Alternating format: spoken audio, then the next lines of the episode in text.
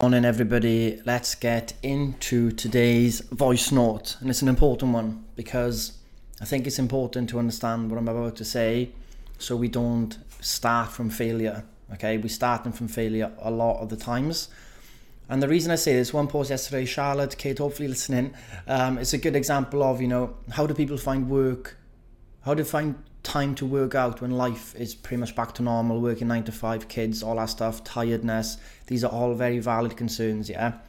Now, the first thing to notice here is that if you read more of the comments, Charlotte's trying to work out every single day, right? That's where Charlotte, if you're listening, you're setting yourself up to fail before you even start. Because what is the why is it that you think you need to work out every day? Now, this might be based on a false assumption, so we're leading down to the wrong route. So, if we look at what's needed for success in health and fitness, it's very, very clear. David has shown it in a seminar. If you only did cardio, that reduces your risk of mortality. If you only did strength workouts, that reduces even more than just cardio. But if you do both, it reduces by more than you know the other two. So, what we need to do is okay. So, how much cardio? How, how much weight training do we need to do a, a week to get the benefits and how much walking do we need? And the studies are clear okay? The research is very clear on this. If you can just do two to three strength workouts a week you will get the majority of the benefits. There is no need to do more than that. If we want to do more than that but our life is telling us hold on a second you're getting really tired you're trying to fit everything in the mental stress is even more tiring right? Because that's true you can actually tire yourself out by thinking things. You're in conflict in your mind all the time. So Charlotte, you're probably waking up every day in conflict. When can I work out today? I can't. But when can I do it? Can I fit it in now? Can I do this? This conflict in the mind is causing all sorts of stress. And this stress is the same. The stress we think about psychologically is the same stress as if it was a physical stressor, like, you know, someone coming out to attack you. That stress response from a physical thing is the same stress response we can make up in our own mind. And it's we're putting our bodies into overdrive all the time, stress, stress, stress. And the more stress we have, it, it wears down on us. It causes things to go wrong. So we need to understand the importance of not putting ourselves in that daily position of waking up and going, what, when am I going to work out stressing out? That's the first thing. And the way we can reduce that stress is to actually plan the week ahead and go, I need to find three time slots this week to work out. And the studies have shown if you write down the time and day you're going to do a workout, you increase your chances of doing it by 3x. Okay, so for Charlotte, for example, instead of thinking I have to work out, work out three of my workouts in Monday to Friday, I'm trying to fit it in through work and all that stuff. Why don't I do two of the workouts on the weekend? I can wake up earlier and have two workouts in the morning of each week, you know, of Saturday and Sunday, and then I can try and fit that workout in on Tuesday or Wednesday, whatever work, which days you work from home, which day is less stress, is there a day in work where there's no meetings, like what is it, which day can you pick? And this way, we're not setting ourselves up to fail from the start with these crazy uh, expectations of working out every uh, every single day, being perfect with our macros every single day, you know, meal prepping all the time. It's just all this stuff's not possible. So it's important to understand where we're starting from, that we're not tripping ourselves up as the race gets started. So Charlotte, I hope that's helpful. And we're all different, okay? We're all different. If we look at the data, like I said about the training three times a week and doing a bit of cardio, really you get a lot of the benefits from walking. You don't exactly have to do running or cardiovascular like we think about it. We think cardio is the running, is the rowing, is the is the stairmaster. But cardio can be brisk walking. Okay, that walking at a brisk pace um, burns decent amount of calories. You know, you're pushing off the floor, you're walking up and down different gradients. And the research shows once we hit between six to eight thousand steps a day, the benefits start leveling off. So if we can start with 6,000 and build up to 7 and then 8 every day, and most of you are hitting 10, which is perfect. And it's not 10 because, like David said, a company came up with a pe- uh, pedometer to do it. The 10,000 is kind of where it really does level off, but the 6 to 8 is kind of where it starts leveling off. So if we know this information, hit 6 to 8,000 steps a day, three strength workouts a week, yeah, make sure our averages of our macros, try and come as close as possible, which means some days can be higher and lower. This puts the pressure off every single day being perfect. We can use the macro planner. Stressful day, need more food, up it goes. going out the weekend, up that goes, down the other day goes. You're being flexible with your lifestyle, yeah? If we hit those three, three things, the steps, the strength, and the macros, that's where our results come from. Every single, nearly every part of the results come from that. Why is it that we need more? Why is it that we think we need to do more than that? We don't need to do more than that. The, the, the data is clear. So us trying to do more is that a form of us trying to procrastinate even starting at a at a, at a easier kind of more um, realistic time frame you know what i mean? Like what are we wanting more for? You need to question this like you know it's, it's it really is a false assumption. It's gonna it's gonna trip you up. And i think that like when we look at people being different it's actually a really like interesting twitter thread i was involved in yesterday. So a guy from wales he owns a big wine company in wales tweeted out saying, you know, how can there how can there possibly be 1.4 million people claiming unemployment benefits in the UK when we have a major shortage of people in just about every sector of business? I don't get it. I really don't. I was like, buddy, let me tell you why. These jobs, there's a lot of jobs, you need need skills, you need training. You can't just walk into them. Lorry drivers, nurses, tech, teachers. You can't just walk into that job. You need to be trained up.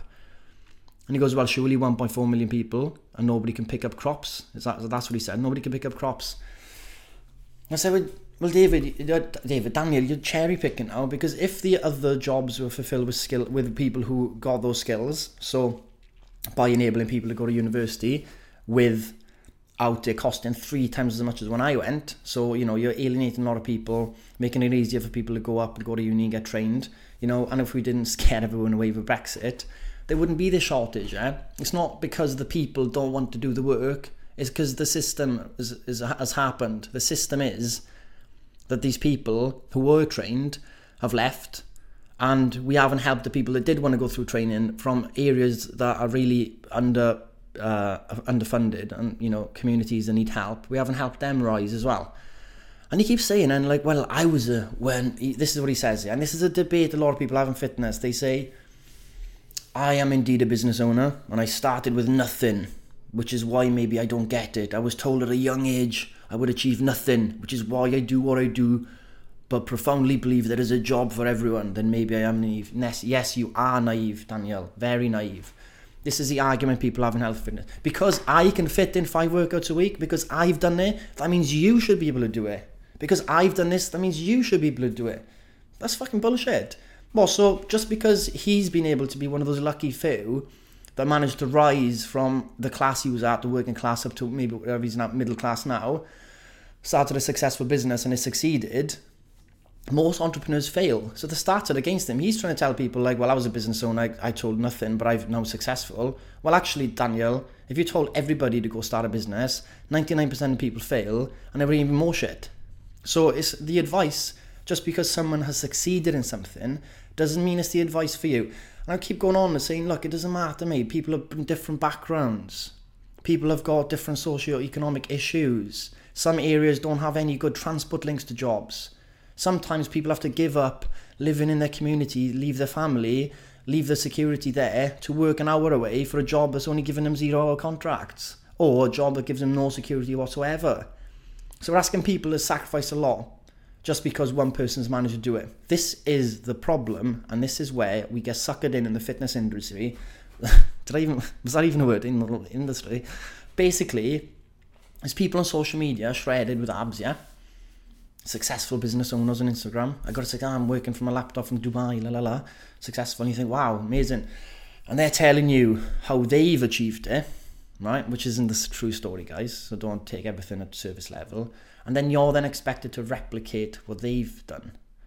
And then when you don't, you feel like you're a failure. And this is when mimetic theory comes in as well.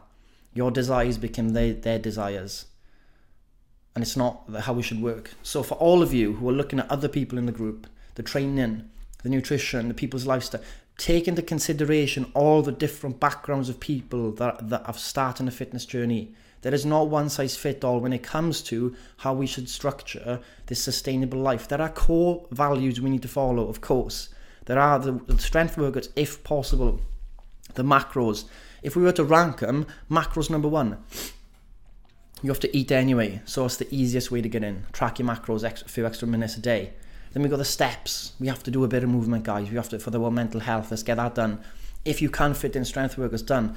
Cool. Those are the three criteria criteria we got to hit, yeah? You don't have to eat chicken and broccoli, right? You don't have to eat six meals a day. You don't have to do hit high intensity interval training every day. You don't have to do this. You don't have to be running a business and training to be this and that and doing everything at the same time and feeling like you're always behind. Right? Just look, we need to stop looking elsewhere and really look at ourselves and our own lives and think, right, how can I do the best with the position I'm in? It doesn't matter what other people have done with their lives, but I'm going to stick to the core principles. If I can stick to the core principles, the three guiding stars of the strength and the and the walking and the macros, I try and fit as many of that into my lifestyle. That's gonna be that's enough for me. I'll try my best to do that. My attitude towards that is what matters, not so much.